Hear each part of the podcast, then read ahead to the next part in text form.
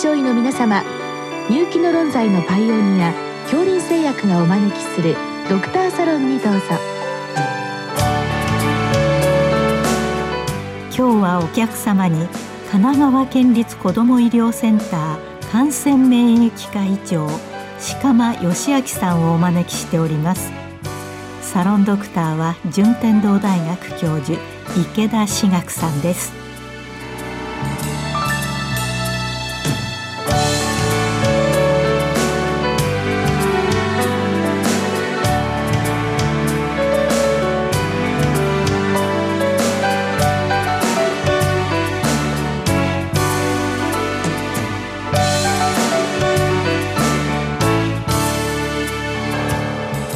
鹿間先生よろしくお願いいたします。よろしくお願いします。本日はあの流行性自家腺炎についてはい、それとその鑑別すべき疾患について、はい、あのご質問来てるんですけども、はい、まずあのモンポスってどのような疾患なんでしょうか？はいあのまあ小児の急性熱性疾患の一つかと思うんですけれども発熱とともに自家腺ですね片方だけのこともあるし、えー、両側腫れることもあるんですけれども、まあ、自家腺が腫れて熱を伴うという病気というのはまああのごく典型的な疾患の形なんじゃないかかと思います。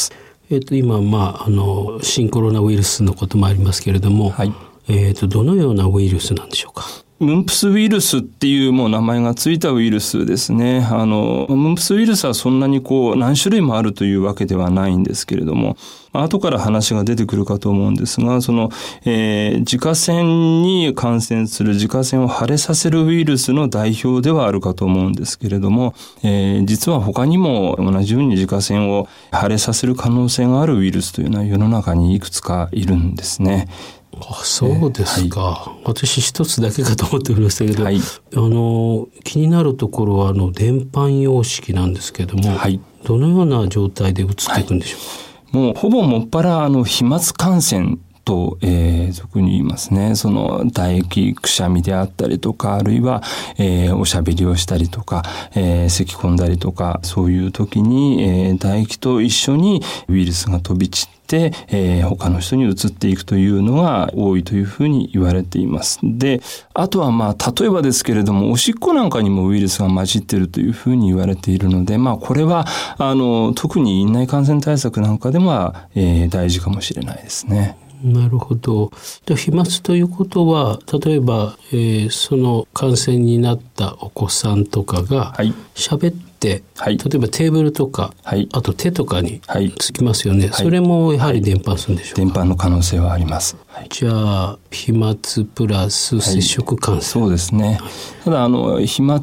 によるものが一番大きいんじゃないかというふうに言われてはいます。よくあの教科書なんかで、あのマシンなんかですと空気感染とかございますけど、はい、モンプスは空気感染はしないということですね、はい、空気感染を、えー、することがはっきりしている病原体というのはかなり限られています。えっ、ー、と、はしかと水疱瘡と結核ですね。それ以外の病原体に関しては、えー、ごく限られた、えー、条件下では、えー、空気感染に似たような伝播をする可能性はあるんですけれども、えー、今申しました3つの病原体以外に関しては一般的には、えー、空気感染というような広がり方は、えー、まあほとんどしないというふうに考えていいかと思います。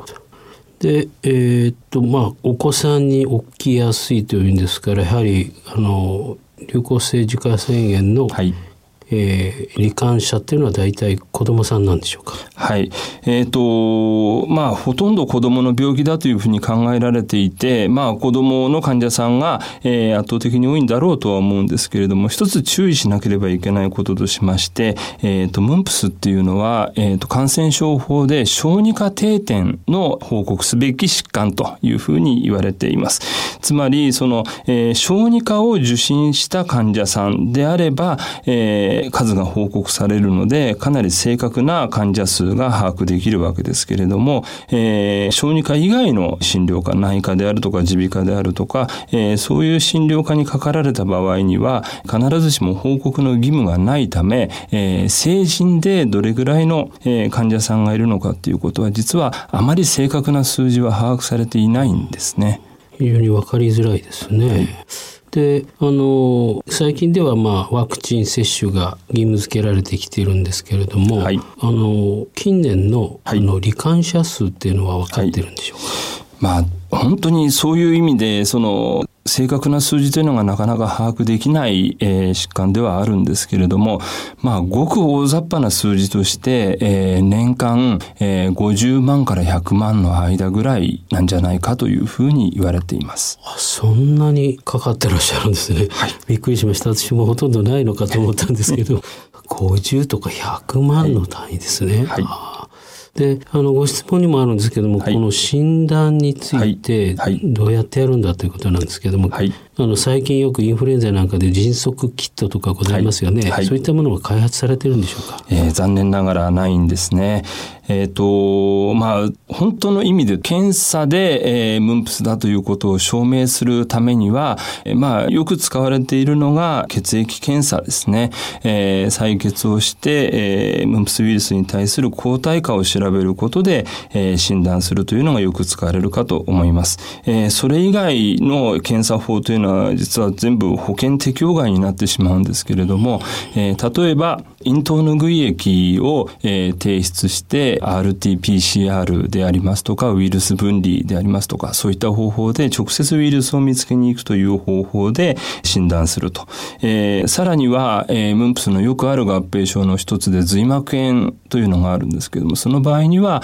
髄液を使って髄液を提出して、えー、今申しました RT-PCR 法ですとかウイルス分離法、そういったものでムンプスウイルスを証明するというような形で検査で診断を行うということになるかと思います。うわそういうことなんですね。はい、じゃあまだまだ迅速診断キットは開発が遅れてるということですね。そうですね。はい。で今の合併症ございますけど、えっ、ー、と髄膜炎ですね。やっぱ恐ろしい問題だと思いますけど、はい、えー、どのような治療をされるんでしょうか？はい。えっ、ー、とムンプスウイルス一般について言えることなんですけれども、えー、そのウイルスに対する特異的な治療法というのはございません。ですので、まあ髄膜炎であっても普通のその自家腺主張を伴うムンプスであっても、えー、対症療法しかないんですね。えー、自家腺が痛い、あるいは髄膜炎の場合には頭痛であるとか吐き気であるとか、そういったものが続いて、食べ物であるとか水分摂取であるとかそういうことが、えー、できないような場合には、輸液点滴を行う、あるいはその痛みに対して、えー、鎮痛剤を使うというような形で収まってくるのを待つしかないという治療法になります。やっぱり悩ましいですね。はい対症療法ということになりますね。はい、でやっぱり親御さんだとご心配されると思うんですけども、はい、髄膜炎になられると、はい、やはりあの一部の方はちょっと重篤な結果になるんでしょうか。はい、えっ、ー、と、ムンプスの髄膜炎自体は、予後は比較的良好だというふうに言われています。ただ、えっ、ー、と、ムンプスのその他のより稀な合併症としまして、一つは難聴がありますね。えっ、ー、と、聴神経そのものに感染してしまうような場合なんですけれども、えー、ムンプスで難聴になってしまった場合というのは、聴神経そのものが障害されてしまいまして、えー、残念ながらその後、回復が期待できない類の難聴になってしまいます。それから、えー、比較的有名な合併症としまして、えー、男子の場合は精巣炎、女子の場合には卵巣炎というのがございます。男子の精巣炎の方が頻度が高いというふうに言われているんですけれども、えー、精巣炎の場合には、えー、その後ですね、思春期以降精子の数が減るということが言われています。ただ、えっ、ー、と、ムンプスによる精巣炎で不妊にまで至ってしまうということは稀だというふうに言わ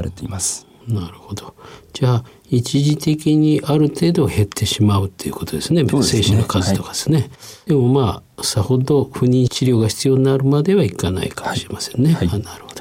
それ少し安心の材料ですね。それからご質問にあるんですけれども、まあ、あの自家腺が腫れてきた時に、モンプス以外にどのような疾患が考えられますかというご質問ですけど。はい。はい、えっ、ー、と、先ほどちょっと申しましたけれども、ウイルス感染した場合の症状として、えー、発熱に加えて自家腺部が主張するものもあるというふうに言われています。えー、例えばですけれども、有名なものとして EB ウイルスというのが、えー、世の中にありまして、一つ症状として自家腺が腫れるということが知られています。その他、えっ、ー、と、ウイルス分類しないとなかなかわからないんですけれども、国策ウイルスとかパラインフルエンザウイルスとか、いわゆるその、えー、上気道炎、風邪を引き起こすウイルスの中にも、えー、自家腺部の主張を伴うような場合もあるというふうに言われています。えー、それから、えー、まあ原因がわからない場合がほとんどなんですけれども、繰り返し、えー、自家腺の主張をきたす反復性自家腺炎というような症状を呈する方もいらっしゃいますし、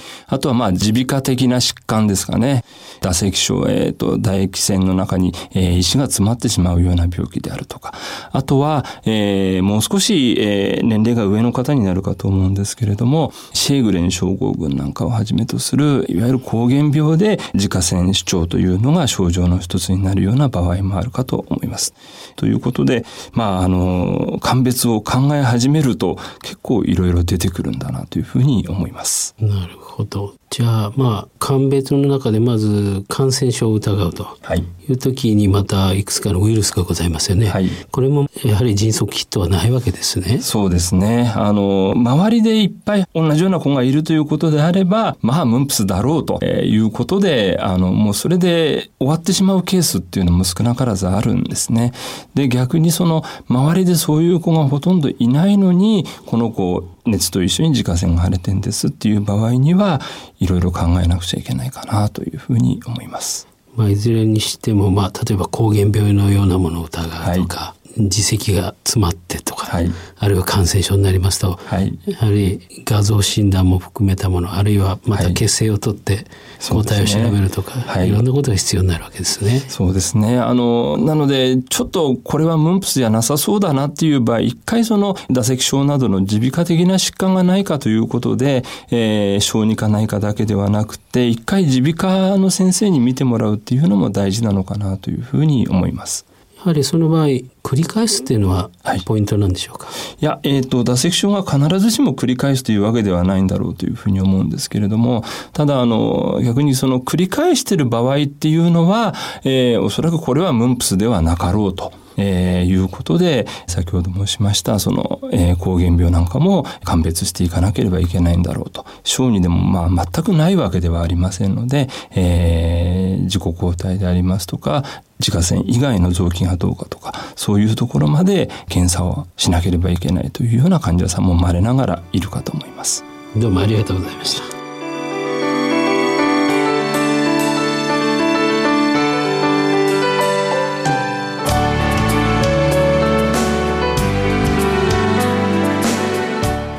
客様は神奈川県立子ども医療センター感染免疫科医長鹿間義明さん。サロンドクターは順天堂大学教授池田志学さんでした。それではこれで恐林製薬がお招きしましたドクターサロンを終わります。